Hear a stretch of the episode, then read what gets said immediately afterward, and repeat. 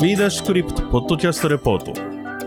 新しい経済がコラボレーションパートナーとして企画運営協力した Web3 に特化したカンファレンス B ダッシュクリプトが2022年10月に福岡の B ダッシュキャンプで同時開催されました。このポッドキャストでは B ダッシュクリプトのセッションの内容を音声でお届けします。複数回にわたって放送しますのでぜひ詳細な情報は Web メディア新しい経済でチェックしていただければと思います。なお B ダッシュクリプトは次のプロジェクト企業様のご協賛で開催いたしました。DMM Web3 始めます。来年夏にはゲームファイリリース予定の DMM.com。Web3 事業への出資支援も実施。国内最大級の暗号資産取引所ビットバンク。メタバース、ゲーム、NFT など幅広く世界中で活用されるパブリック L1 チェーン、クレイトン。複数人で秘密鍵管理をできるビジネス向け NFT 管理サービス N スイート運営ダブルジャンプ東京。スタートアップエコシステム向けの専門チーム EY スタートアップイノベーション。ゲーム特化型ブロックチェーンオアシス。人類にとって最も重要な情報を保存するために設計された分散型ストレージネットワークファイルコイン以上の協賛企業様で B ダッシュクリプトは開催いたしました。なお、この番組は一般的な情報提供のみを目的として配信しているものであり、いかなる暗号資産、有価証券、その他のデジタルアセットの取得を勧誘するものではありません。また、当社及び出演者による投資助言を目的としたものでもありません。暗号資産投資、その他の投資にはリスクが伴います。投資を行う際はリスクをご了承の上、ご自身の判断で行っていただくようお願い申し上げます。それでは、セッションの内容をお聞きください。B ダッシュクリプト。ここからのセッションテーマは、Top VCs talk about the truth of Web3 investment。トップ VC が語る Web3 投資の真実。スピーカーをご紹介いたします。島キャピタルファウンダー、飯田ギャオ様。このセッションのモデレーターは、ホットリンク代表取締役グループ CEO、内山幸喜様に務めていただきます。それではセッションのスタートです。皆さん、こんにちは。このセッションは、あの、B ダッシュクリプトの中でも、えー、2、3個のうちの1個の英語で行われるセッションです。えー、ただ今日はですね、あの、イーダもゆっくりと、スロー、uh, speak slowly してくれますので、まあ、ご安心して、あの、楽しんでいただければと思います。So, uh, let me speak in English now. So, uh, the reason why B Dash hosts this session is that uh, now Web3 is a global business, but the Japanese crypto and Web3 industry has a big gap between global Web3 industry and the Japanese industry. So we want to uh, bring some bridges between Japanese industry and the US and the global industries. So today uh, we have uh, Yida Gao, uh, GP of uh, Shima Capital, and he flied from US for this event. So thank you, Ida, to come. So let me introduce uh, about him a little bit uh, uh, from myself. So uh, please see this slide. This is a ranking of the number of investment in uh, financial industry in this uh, quarter. Uh, this year's uh, first quarter and also uh, second quarter is the same, almost the same ranking. So Shima was ranked as number two, following Tiger Global and Advanced Sequoia, SoftBank, and Andreessen Hor- Horowitz. So also, next slide is a ranking of the uh, number of investment in the NFT and the blockchain game uh, industry. So Shima also ranked as number two. So I'm I and my partner are traveling all over the world for attending the crypto or Web3 conference. In any event, local venture capital talked about Shima. Shima is a very uh, great venture capital. So he is now uh, leading the blockchain industry and the Web3 industry uh, in terms of investment. So uh, today, uh, we want to hear from him about the global latest trend of Web3 industry. So Yida, Uh, can you introduce yourself and uh, Shima Capital by yourself? Sure. Thank you, Koki, for inviting me to Fukuoka, Japan. Uh, my first time here, and uh, I can just say that, you know, no doubt, um, one of the nicest, you know, group of people that I've met uh, in around the world traveling. So, thank you for the opportunity. Thank you, B Dash, for uh, you know giving us this speaking slot. Um, so, I'll talk a little bit about Shima. Um, it's a early stage venture fund focused on investing into disruptive crypto and blockchain technology companies. Um, we're backed by some of the uh, largest and you know most successful crypto funds out there, including Dragonfly Capital, Digital Currency Group, Tiger Global, um, and also a lot of strategics as well. Um, exchanges like Huobi, OKX, um, to um, other types of uh, strategic investors. Uh, these are some of the people on our team. We actually have around 16 people, so this is just uh, um, uh, uh, eight of them. And um, one thing that we focus a lot on, uh, because we're early stage, is not only deploying capital. Everybody has capital in Web3. So we win deals um, and are able to um, very competitive deals because of the post investment services we provide. So we help with um, talent acquisition. We have a head of talent. We help with marketing, community building. How do you get to a hundred thousand, um, you know, followers on Telegram and Discord? Um, we also um, help with internal uh, tech and architectural design um, as well. So those are some of the members of the team you see there.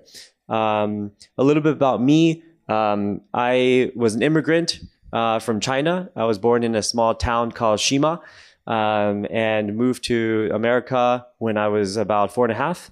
Uh, grew up in Atlanta, Georgia. Um, went to MIT for undergrad, studied math, computer science, econ. Um, worked on Wall Street um, after graduation um, at Morgan Stanley. Uh, and then I moved over to venture capital in 2015 um, at, in Menlo Park, Silicon Valley. I worked at a firm called NEA, New Enterprise Associates, which is at the time the largest VC fund in the world. Um, I focused a lot of my time in fintech. That's how I got into crypto in 2015, 16, 17. Uh, you know, I tried to source deals in the fintech uh, crypto space, uh, but I could not get any of the deals through the partnerships. So I left in 2017 and started my first crypto fund called DDC, Divergence Digital Currency. Um, and uh, went to Stanford Business School for about a semester before dropping out to really focus on Web3 investing. And we started Shima last year um, and recently announced our, um, our fund.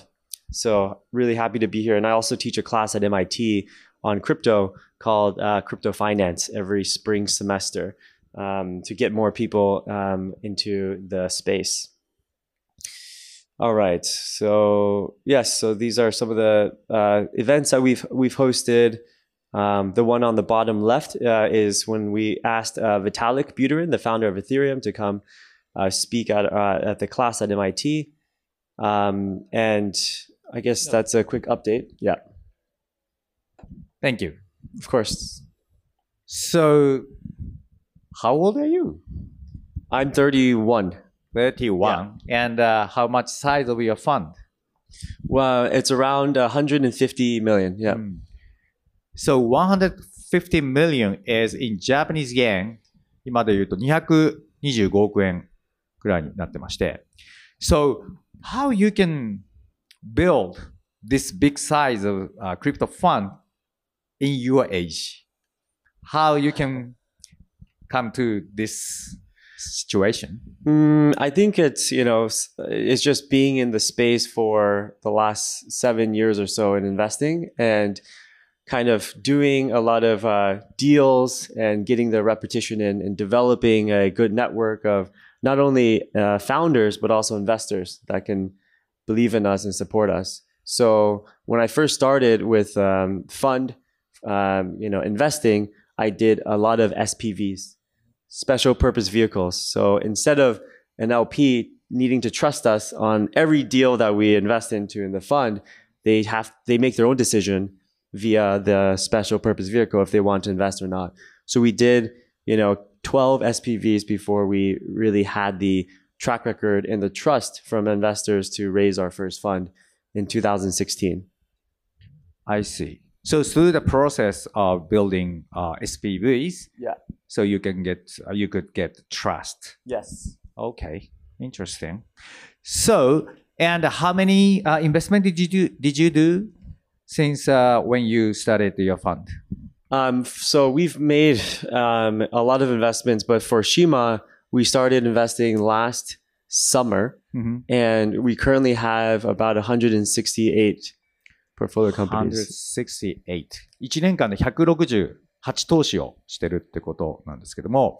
So, uh, could you, um, could you uh, show us uh, the portfolio?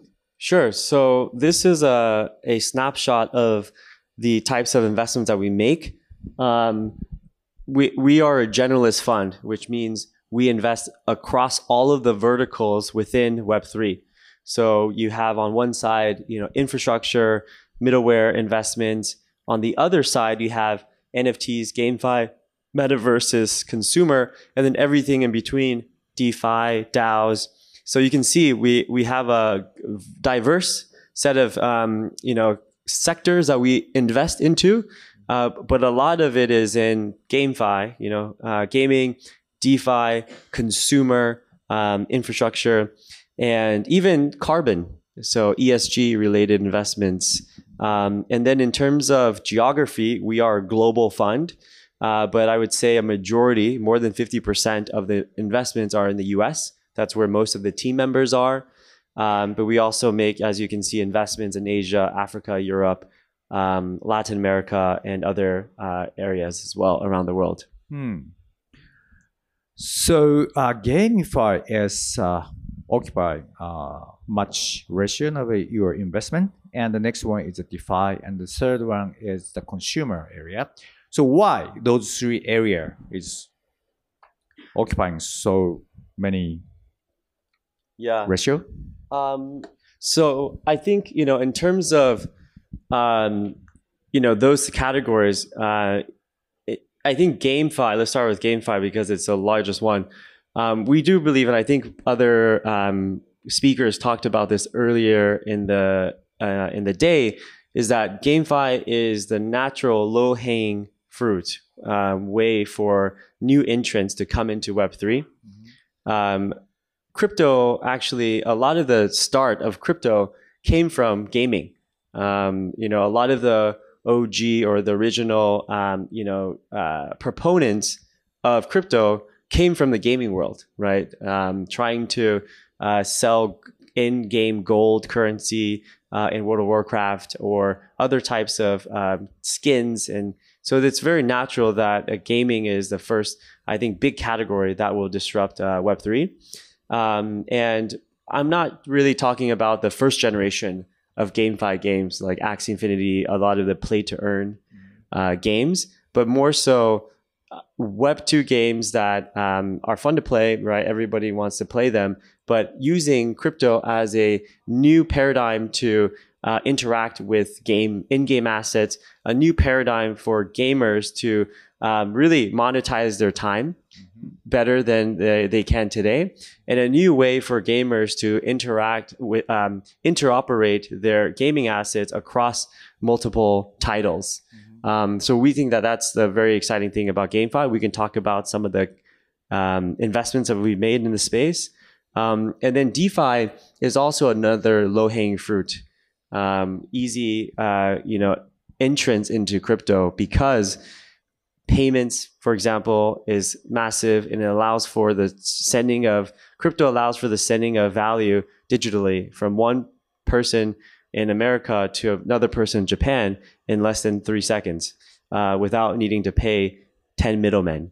Um, and also a lot of the other de- decentralized finance applications with around trading, which is a big part of it right now, um, is just inherently more efficient when you are doing it on chain and and then consumer i think this one is new newer um, you know we've been investing in crypto since 2015 uh, but i think the first the last wave of innovation in crypto was more about infrastructure, middleware plays.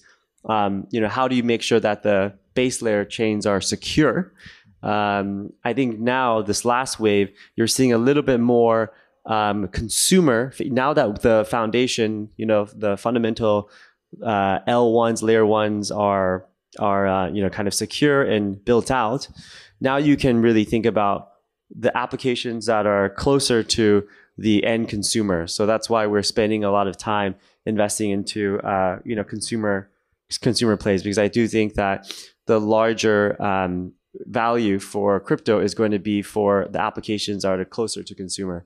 I don't really think that you know there's a whole thesis around the, the fat protocol thesis where um, in crypto um, last you know the last cycle a lot of people thought that the layer one or the infrastructure layer will accrue most of the value for uh, any type of crypto investment.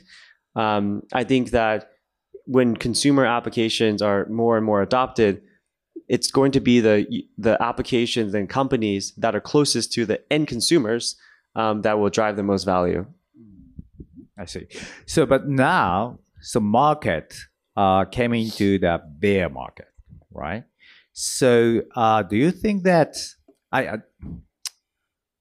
are you regretting that you invested so many invested in the so many uh, GameFi project till now? Yeah. So, in in terms pl- please talk about uh, honestly. Yeah. So for us, we know that crypto is very volatile of a market. Wait, probably the most volatile uh, asset class uh, that you can invest into across all of the different asset classes.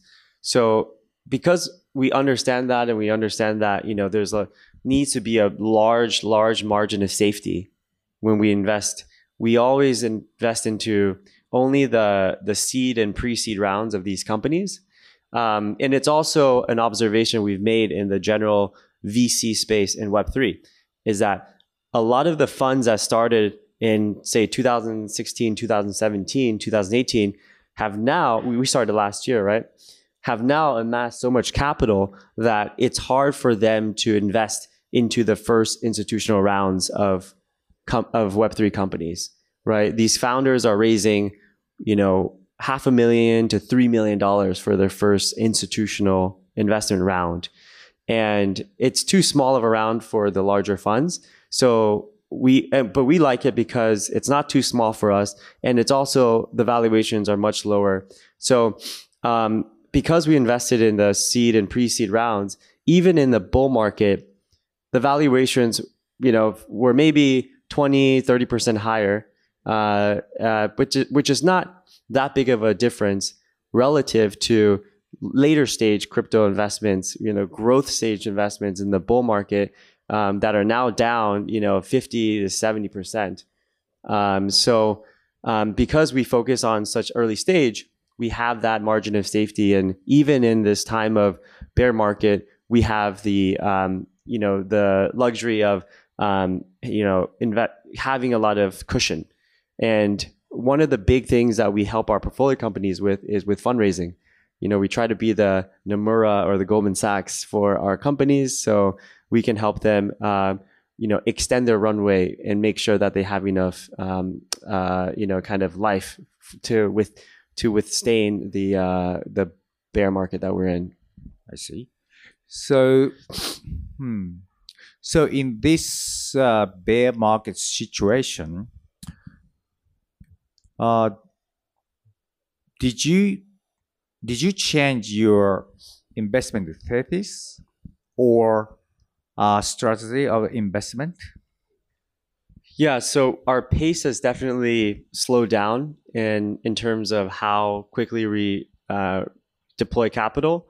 Um, in the bull market, I mean, last year, even beginning of this year, if you didn't do diligence in you know a week or maybe even a couple of days, it would be very difficult to get in to any of these companies. And so we like the bear market because it gives us more time. Now we have three to four weeks, maybe longer for each deal that we diligence. And we're also able to, you know, not only have a lower valuation entry price, but also negotiate, you know, better terms as well um, for for our firm.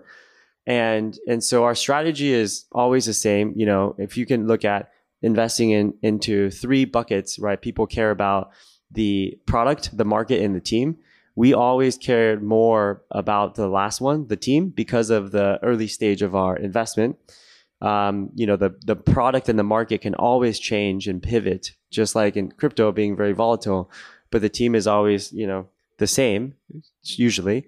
So that hasn't changed in terms of, in terms of our investment thesis. Uh, but we have definitely slowed our pace down, and we are negotiating harder because we realize that um, right now a lot of funds in the Web3 space are not deploying capital.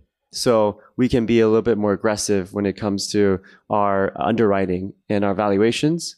Um, so that's another way that we ensure, um, you know, uh, a good buffer for our investments. I see. So uh, you said that the team is a very important element of due diligence, but what kind of team is good for your investment? Yeah, that's a great question. So, you know, in the Web3 space, it's very hard to have one foot in Web3 and one foot out of Web3. So, we look for teams that want to have both feet in the uh, Web3 world. Um, it's a very fast moving space. So, uh, it's, it's kind of like dog years. Um, so, the benefit is if you're in it full time for um, you know your your career, you can be the expert in whatever uh, industry or vertical sector that you want to focus on. But we look for founders that are, you know, not just doing this for the money. They think they can get, you know, rich quick, um, or doing it without a deep understanding of the underlying tech. You know, this is a different world than, let's say, uh, the Web two investing world, where, you know, as a founder in a Web two company, you don't really need to know how AW, Amazon AWS works or Google Cloud works. Mm-hmm. It just works, and then you kind of uh, assume that it works. Mm-hmm. But in crypto, you know, as a founder, you need to understand how the infrastructure works in order to really, um, you know, understand how different um, different decisions that you make on the product, on the hires you make, on the marketing can affect, you know, your underlying, uh, you know, success. Hmm. Okay. So, but when I see some uh, startup decks for investment in US and in Japan, uh, there are big differences of teams. In US or, or in, in global, the team is uh, a team, team. Almost all team has a track record. They uh, have a career of the they have experience of exit by IPO or M&A or working worked for the Google for 10 years or working for the financial company for 10 years. Those kind of matured person started are studying uh, Web3 startups now in global. But in case of Japan, so Web3 startups founders are very, very young, just after graduated from uh, university or now still in in the university. So, how do you think about the differences between that?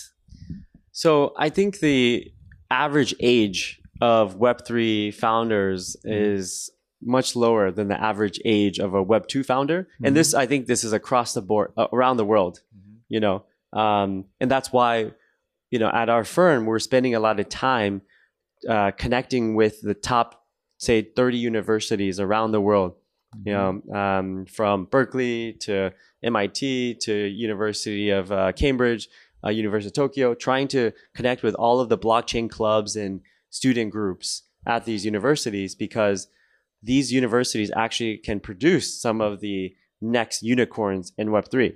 Mm-hmm. And I don't necessarily think it's a bad thing that the the founders are younger. Mm-hmm. It just means that you know we have a more of an edge. Our average age on our team is also you know, mm-hmm. younger than mm-hmm. your traditional, you know, Silicon Valley, Sand Hill Road VC fund.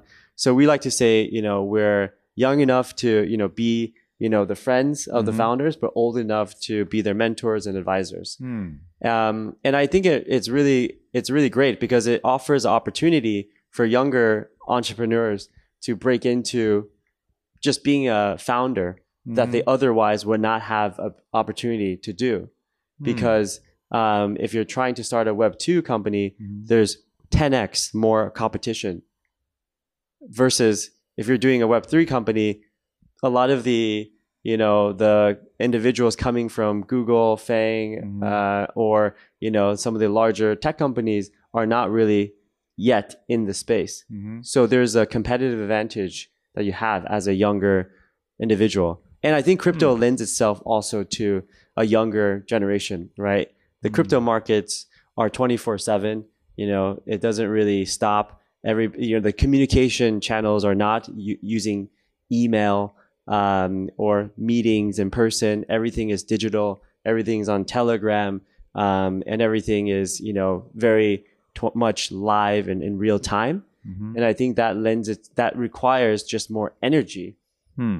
And I think that's you know you're you you know special, but like a lot of the time it's you know more of the college students who are, have that sort of energy and that you know that uh, that focus on you know the the everyday new new the new kind of uh, developments that are going on. Hmm. Hmm. But there's also downsides, right? Hmm. younger founders do not understand maybe you know how to lead a team Yes. the younger founders do not understand how to communicate Mm-hmm. effectively um, younger founders may not know how to sell to an enterprise if it's Mhm. a b2b company so there's a lot of negatives as well um, and, and so i think that's the job of the investor is to help become you know not just an investor but like an advisor a mentor to some of the younger founders and younger founders you know have less experience so you can arguably get a better valuation Hmm. I see. So even uh, even uh, Japanese young entrepreneur, they have a chance to be invested in Shima Capital, right? Yeah. yes That's great. okay, so now uh, let's uh, dive into the more uh, deep each um segment Yeah. Of the Web3 world. So now uh, let's start from the infrastructure and the DeFi. So infrastructure and the DeFi is the key or uh, first step of the industry. So uh, there are many layer one blockchains. Uh, what what kind of opinion do you have across the existing uh, layer one blockchains? So I think you know our firm is not really focused on just one layer one blockchain. We're not you know Bitcoin maximalists or ETH, Ethereum maxis, maximalists or Solana. You know we're equal opportunity. Um, I think L1s today are are kind of like um, you know Visa, Mastercard, you know you know these types of payment you know rails, and there's multiple types: Amex, American Express, uh, and they all can interoperate the the the part that we are in today is a situation where there's not a lot of interoperability across the different layer ones and layer two solutions. Um, and right now it's very siloed. So if you make an investment in a gaming company, it will be built on one of these layer ones, you know, Polygon, Near, Mm-hmm. Ethereum. I believe, though, in the future, um, there needs to be interoperability, multi-chain world where you have assets in Near that can be transferred very easily, very quickly, securely to um, another application on Solana. Um, that is going to be the future of the world. It's not going to be, I don't think, is going to be one chain that rules them all. You know, Mm. it's not. I don't think it's going to be um, like that because there's so much uh, support uh, and it's kind of like a religion. Each of these chains, right? There's a lot of buy-in for different chains in the community based on, you know, based on a lot of different, uh, you know, parameters. Um, but what we're focusing on today um, are some of the newer chains Mhm. that could have a potential to become, you know, one of the top 10, top 20 chains, and also the applications that can be built on top of those Mm-hmm. new chains. So um, the ones that we are focusing on today um, are coming out of Facebook. Um, there's a language called Move that was that is based on Rust, and Move is a programming language um, that was developed by Facebook that um, that is very um, much suited for smart contracts and dealing with um, permissions and uh, the the concept of s- scarcity um, of digital assets. And there's and it, it's also a language. Move is a language that's very easy to learn. So if you're a developer and you're trying to you know get into Web three, it may be it may take you many months uh, to really understand how to you know use um, you know Rust or Solidity well. Mhm. Um, but with Move, you can pick it up in two weeks, one week, a Really? weekend. Hmm. So um, we think this is a really powerful type of idea and type of programming language to bring more developers into Web3. As of last year, December, um, there was only about 19,000 active developers in Web3. So there's there's obviously more developers, millions of developers outside of Web3. And I think if we can provide a programming language that is easy to pick up, Mhm. um, it can decrease the barrier of entry for new, you know, startups to be formed, new types of applications. And the two main protocols that are um, uh, using Move language are Aptos and Mysten Labs Sui, SUI. Mm-hmm.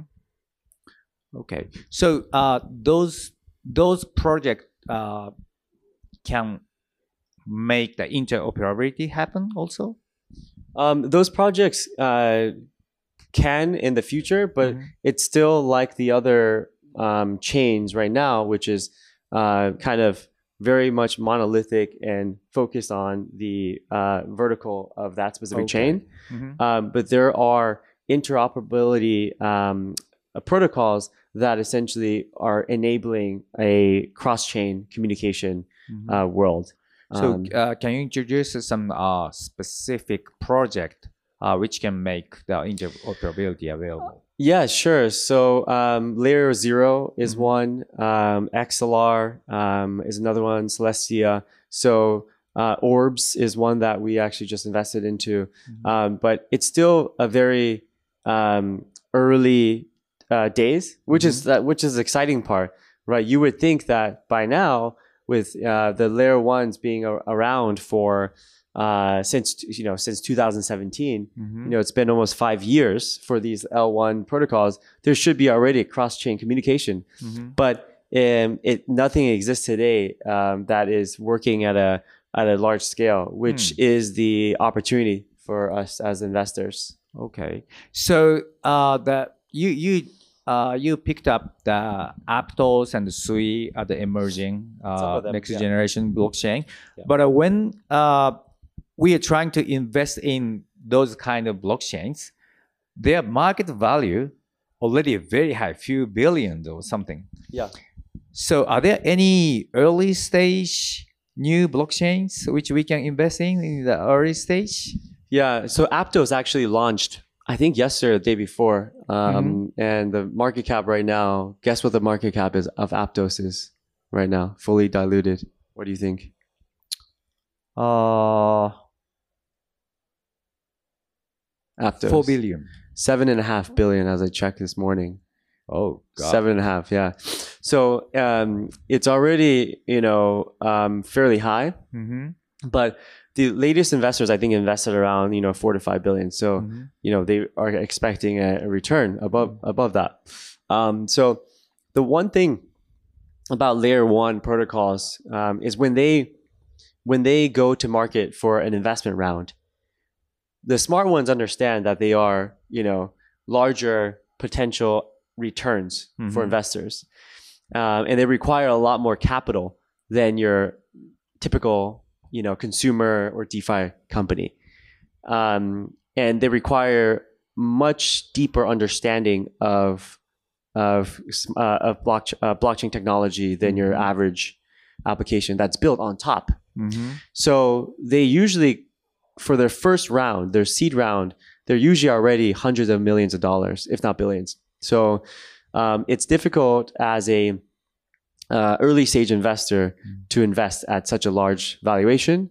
But the way that we as an early stage fund invest and get exposure. How we get exposure into these layer ones is to not invest into the layer ones, but to invest into the primitives, or you can consider the foundational applications Mhm. that need to be built on top of Hmm. Aptos and Sui. For example, um, a DEX, decentralized exchange. Mhm.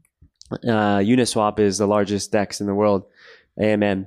Um, Uniswap doesn't exist on Aptos or Sui, Mhm.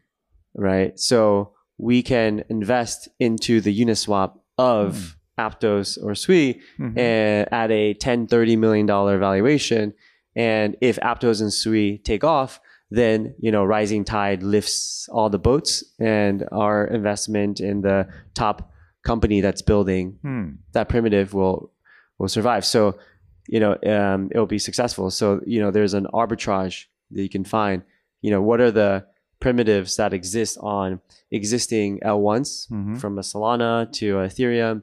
And what are the do those exist or have they been built yet you know for the uh, for the new chains. Another example would be gnosis safe Mhm. right? Gnosis is mainly focused on ethereum. Gnosis is a multi-sig multi-signature wallet is their main product.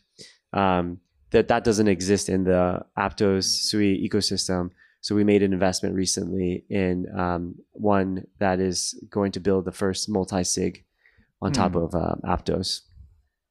Okay, it's interesting. Let me uh, let me uh, co-invest in those kind of Of course. project. okay, so uh, uh, can I uh, move to the gaming industry? Are you- Sure. Okay, so uh, gaming is a big market. So what kind of game will come in the future? How, how, how do you think about that? Yeah, I mean, I think in terms of gaming, right, we're, we're definitely very, very bullish on the gaming side of things. Out of the eight investors we have on our team, um, almost half of them, three of them, you know, focus on gaming. Uh, and gaming is very unique. I think it's a, a s- ind- industry that is geographically differentiated. Mhm. So gaming in the East is different, uh, the genres of games, than gaming um, in the West. Um, so we have team members that are Korean, team members that are from America um, as well, and team members from other parts of Asia.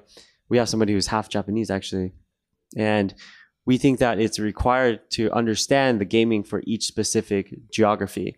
Mhm. Um, uh, but generally, we believe that the top genres in terms of games that we want to top what? top genres or the top types Mhm. types of games that Mhm. will do well in crypto Mhm. Web three games uh, include um, hyper hyper casual games, Mhm. games that are very addictive, easy to play. Mhm. You know, do not take a lot of um, skill. Um, those are very good for crypto. Um, I think that games that have some sort of farming or some sort of economy that you can kind of like Farmville, if you remember that game, um, is also good for the currency piece of uh, Web three, um, and also games that are lend itself to um, you know more like staking. So um, first person shooters where you can you know have a um, stake um, you can have a stake in your your character Mhm. and if you lose the, the battle pvp then you lose your skin or you lose your tokens and that does that that can happen automatically on chain Mhm. so um and, and and and i think the overarching theme is that we are betting more on mobile games than desktop versions of uh, web3 games I see. Hmm. But I think that the number of users uh, in Web3 games are very limited. So the the users who are using the STEPN. So if another new game is happening, those users shift to the new games. So the market keep being very limited. So how we can so wi- without making the user volume, uh, that uh, I think that are no success of uh, Web3 gaming investment. How do you think about that? Yeah, I mean, I just think that it takes time to build a good game. うん。so, um, you know, there's a game out there that it's called, it's on Solana. It's called ev.io. Mm-hmm. Um, it has about a million users per month mm-hmm. on the game right now. Um, and it's a first person shooter game, um, kind of like a casual first person shooter game. Mm-hmm. And it's a game that's been out for a year. Um, and they just started to implement NFTs. So I think a lot of the founders building games for Web3 make a big mistake because they will launch their um, their token before the game is even created. うん。Um, you know, they're putting the horse before the cart or whatever the saying is, right? They're they're kind of one step or two steps ahead than they need to be. So uh, I think over the next 12 months, you'll see more crypto games that you may not even know it's crypto game. Hmm. You know, they're just developing and pushing out games that you know anybody would want to play. Um, and the problem that you mentioned about uh, ga- crypto gamers moving from one game to another game, mm-hmm. you know, that problem exists because those gamers are not really gamers. Hmm. You know, those are people who are investors. You mm-hmm. know, who are investing their time mm-hmm. for tokens, playing to earn. So those are not the, I think, the end state of gaming mm. in the future, right? Um, guilds, I think, are having a big problem right now. A lot of the gaming guilds, mm. because the the the scholars or the gamers in the guilds aren't really gamers. They're investors and they're trying to make a living, right? They want if they don't get paid as much as Uber, they're going to switch over. So they have a risk there. Um, but if you are catering to this massive Web two gaming market, which is 300 billion a year, then you'll find gamers that have real interest in just playing fun games. Hmm. So I think that's going to be the exciting next evolution of gaming in the in the crypto space. And it's hmm. not crypto is not a a a you know one stop sh- solution for you as a game developer. You know, if you think that you can make go make make it big, make it you know become really rich in a short amount of time, mm-hmm. うん。by just putting a token in your game, then you know I think you should think twice. So I think you know you're also seeing a lot of Web two really, really um, you know talented Web two game developers move into game uh, Web three mm. world. Mm. And I know in gaming, um, right now the general consensus, right, a majority of people who are gamers do not like crypto, mm. right? We agree. They think that it's a scam. They think that you know you're diluting the pure the the pure essence of gaming, which is play and having fun by adding a monetary incentive. Mm-hmm. Um, but I think the best game developers in Web3 understand that and are not focused on the game that sorry they're not focused on the monetary aspect hmm. of their game i see so are there any other uh, aspect which web3 game industry have to overcome to make it a major industry yeah i mean i, I think the the kind of hurdles we have to get through, uh, the, the, the hurdles or the Hurdle, okay. problems we need to fix Mhm. are one, the uh, the on ramp, off ramp, right? On, online? on ramp, off ramp. So how do you get from um, your credit card or the cash in your bank account Mhm. to purchasing I see. a in-game Mhm. NFT or in-game asset? Mhm. I think that that um, that uh, kind of uh, section is not really fixed yet. Mhm. So that's one that has to get through. Okay. One, the second one is the the kind of private key management Hmm. right? Because in crypto, if you want to have a non-custodial, uh, where uh, you want to ha- you want the gamers, just like the token holders, the Bitcoin holders, to own their private keys. Most people are going to forget, or you know, not going to remember, Mhm. and maybe lose those private keys. So fixing the problem of uh, you know custody for your in-game assets is Mhm. something that also game developers Hmm. need to get over. but there are companies um, like Stardust um, and Magic Link that are fixing that problem so that game developers do not have to focus on custody, do not have to focus on you know payments, and they can just focus on building games. So there that that problem, th- those problems are get trying to are, are getting solved now. But I think the biggest problem for game developers is to resist the um, resist the temptation to launch an NFT or launch a token too soon before the game and the community is developed. Hmm. Okay, and uh, last, uh, okay, its time is remaining 16 minutes. So, あー会場の人たちにちょっと尋ねたいと思いますが、えっと、DeFi のインダストリーと、その、コンシューマーアップのインダストリー、どっちの方の話をより聞きたいですかね？えっと、今後の DeFi はどうなっていくかっていうことを知りたいか、コンシューマーアプリ、例えば Web3 の Facebook とか、えー Web3 の、なんだろう。ゲーム以外のなんかコンシューマーサービス。え、っと、じゃあディファイの話聞きたい人手挙げてもらっていいですか？ディファ。はい。じゃあ、コンシューマーアップの話聞きたい人は？おおありがとうございます。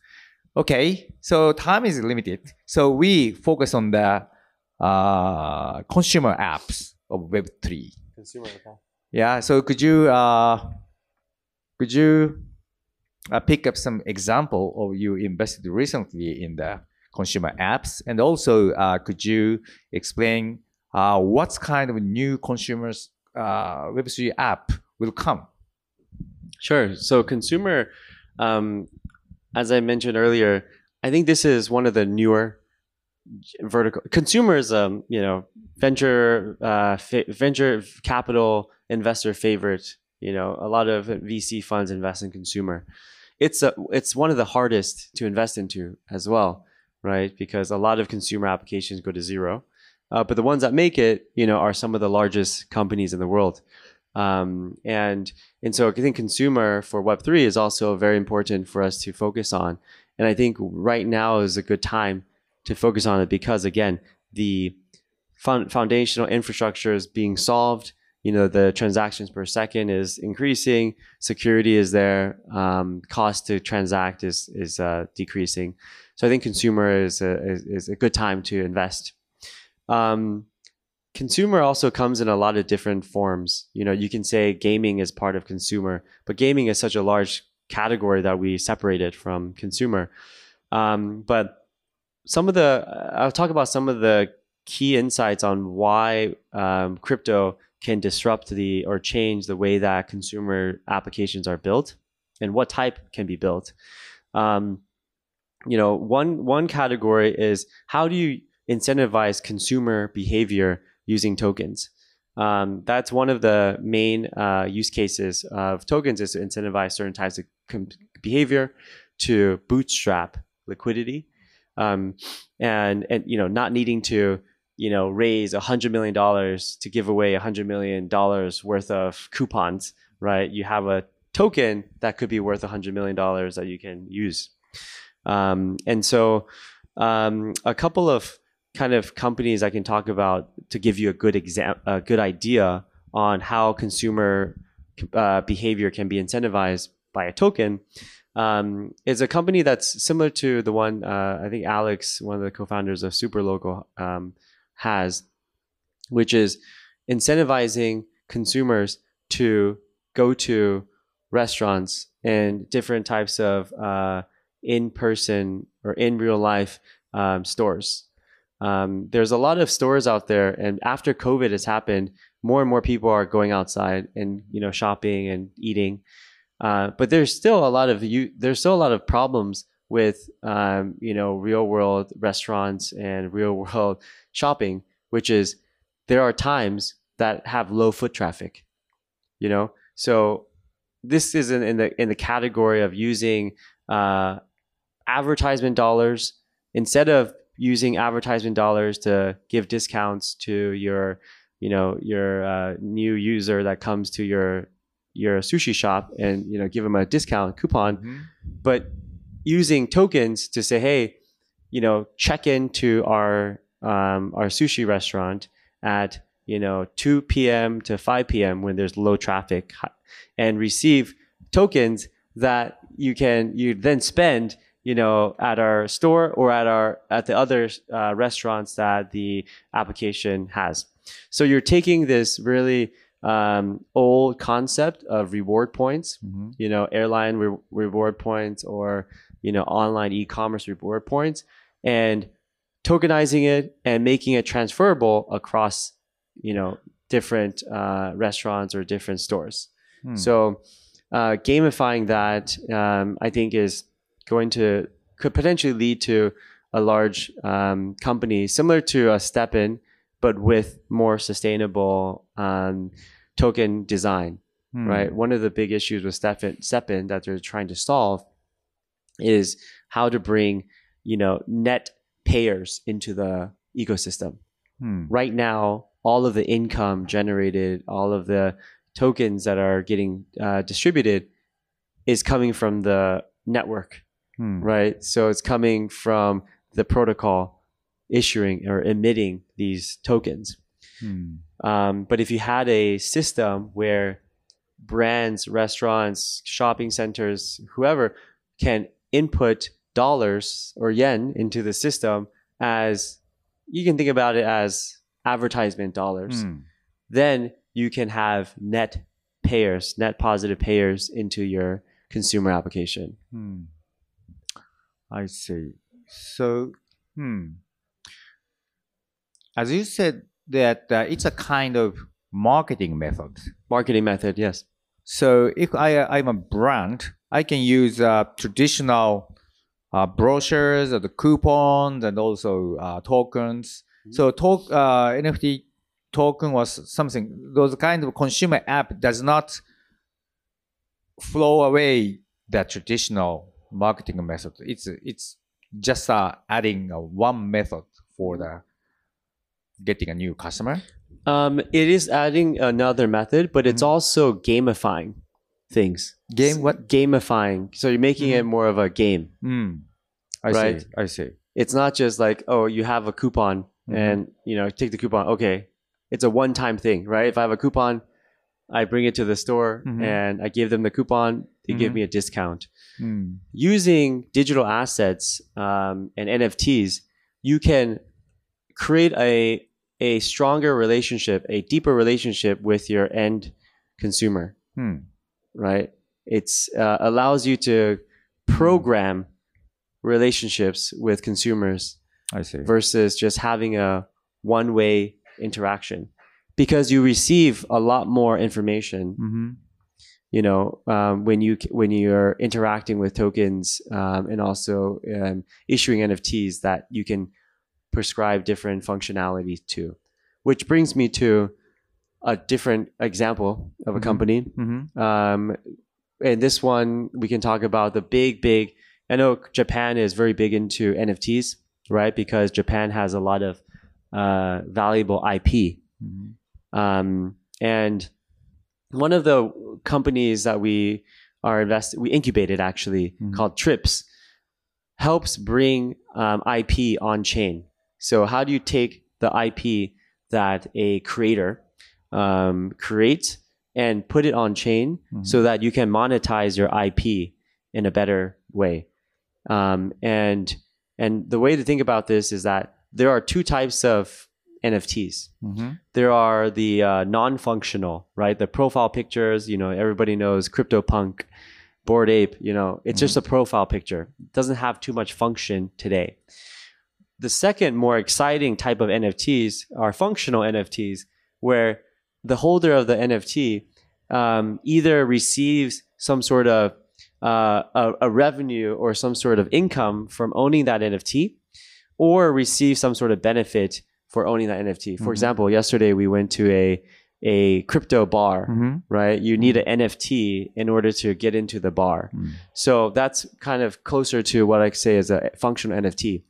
And if you have a functional NFT, it's essentially kind of like having a a cookie, Mm-hmm. right? An online cookie. Whoever has that NFT, you can track Hmm. by their interactions with the crypto bar or with you know that a brand. Mm-hmm. And so the um, functional NFT idea is very powerful. And we invested in a company that basically takes YouTube videos. So if you're an influencer, Mhm. Koki, you're an influencer, you make $10,000 per video Mhm. through uh, YouTube um, ad, ad dollars. You make that $10,000 per video across, let's say, five years of that video.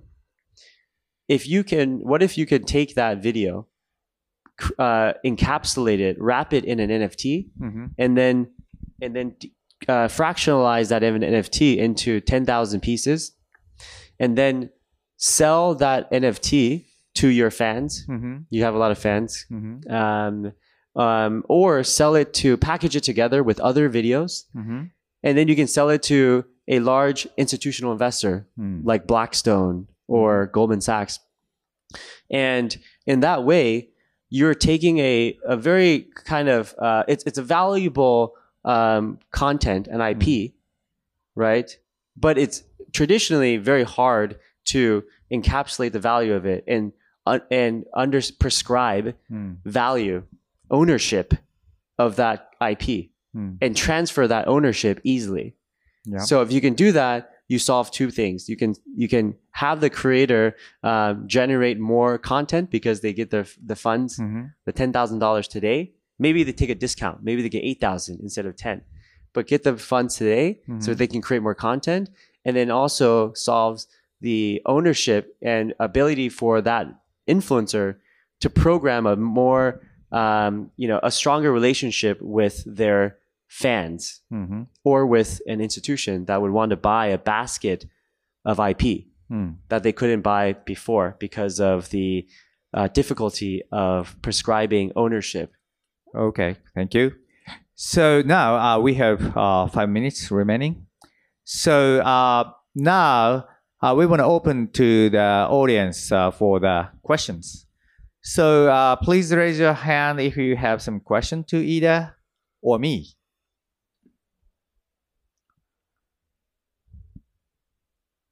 あ日本語でも大丈夫ですよ、質問は。OK。おじゃあどうぞ。 Uh, so, uh, thank you for your presentation and uh, good information. So, just uh, honest questions. Uh, my question is very simple. So, how do you uh, define a new opportunity to about the, these industries, like the mouth to mouth, mouth of mouth, or the kind of institu- institutional investor interest you you the new opportunity or blah blah blah. So, please give me the advice for you finding the new opportunity to invest. Okay, so the question was how do we find, how do we source investment opportunities in crypto? So this is an interesting question because it's a little bit different. Koki, and I'd like to get your thoughts on this, but I think it's a little bit different than sourcing investments in the Web two world, right? Um, because uh, we mentioned earlier, the space is 100% online, digital. A lot of the sourcing actually comes from very unique channels um, a unique channel would be maybe Twitter. You know, we source deals on Twitter where we Really? see. Yes. Oh, I didn't know about Yeah. that. So I can, yeah, I can show you later. But basically, uh, you know, we we track Twitter. A lot of the crypto founders are on Twitter, right? They create an account, uh, and then they make a post about whatever they're building. And if, if so, we need to be on Twitter twenty four seven. And if we see something cool, we will DM direct message that Twitter handle and say, hey, you know, I really like what you're building. You know, we are early stage VC fund. Mhm. we've invested in these types we invested in these companies in your vertical before in the past. Would you like to talk? And a lot of times they'll respond especially in a bear market right? Right Mhm. now you know Mhm. bear market you know founders like to talk to anybody. They have the time. So i think that's one interesting channel right? And that's open to anybody. You don't need to be a vc fund to source from twitter Wow, interesting. Yeah, but we, you know, I, I categorize our sourcing channels in four buckets. The first is other other investors. Mhm. So early stage angel, super early stage funds, small funds, and then uh, later stage funds, uh, growth stage funds. All these investors, we have weekly, bi-weekly, monthly, bi-monthly calls, meetings, coffees with to share deal flow, so investors. The second bucket would be our internal network, right? We have, you know, more than 200 companies over the years. And so founders are a great source for deal flow for us because smart founders love to hang out with other smart founder friends. The third is from um, hunting. So we source deals by hunting. We go to conferences like B Dash, we go to accelerators, hackathons, incubators, uh, different crypto conferences around the world. Uh, we have some, you know, people at Devcon, Bogota, Colombia right now. You know, we have people going to Lisbon. Lisbon Mhm. is a big one for uh, crypto. Um, and, and so that's hunting, going out and hunt. And the fourth would be inbound because we do a lot of content on Medium, social media. We receive a lot of inbound. Hmm. So those are the four channels of deal sourcing. Okay. So now uh, we are closing our fund. So at the last, I want you to give the advice for Japanese founders of Web3. They want to go abroad. So how they can succeed in the global stage. Yeah, good question. So I think there's a couple of things you could do. If I were a Japanese founder, um, I would make sure that I understand all of the top crypto projects in the space, right? Understand all of the different L1 protocols, uh, the new ones I mentioned, Aptos and Sui, because those are all relatively global uh, companies. And so if you if you understand all of them, you know which one you think will succeed and have the best chance of succeeding we can reach out to them on Twitter. I'm happy to introduce you to them. You know, um, and they're all all of these protocols, the L1s are dying for you know smart people to build on top of them. So identify the top L1s that you want to, unless you want to build your own L1. That's a different question. But if you're going to build a Web3 company, you're going to be building on top of L1. Identify the ones that you like or the L2s that you like, and then reach out to them, and they can help catapult you and give you more uh, of a brand and stage and distribution. Um, the second thing I would say is, um, you know, try to, um, you know, as I mentioned before, reach out to as many, um, you know, individuals in the space as possible. And in the bear market, most people will want to talk to you. But crypto is also very community driven. So as long as you're putting both of your feet in the water and uh, are passionate about the space, I don't I don't think it's it's it's hard to lose, right? You just have to be in it and you know um, be part of the community. Thank you. They're a little bit over, but Really?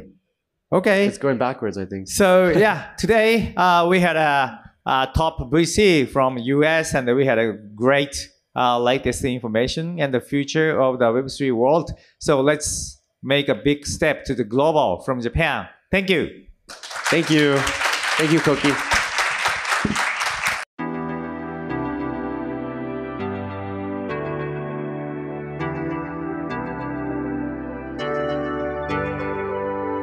聞きいただきましてありがとうございました。私たち新しい経済編集部では、このようなイベントレポートの他に、ブロックチェーン暗号資産に関するニュースを平日毎日ポッドキャストで配信しております。ぜひ今お聞きのポッドキャスト配信サービスで番組のフォローいただければ嬉しいです。また、ウェブで新しい経済でも様々なテキストや動画のコンテンツがありますので、ぜひ新しいひらがな、経済、漢字で検索してサイトもご覧いただければと思います。また、LINE 公式アカウントもございますので、そちらの方も新しい経済で検索してチェックいただければと思います。それではこの度はお聞きいただきましてありがとうございました。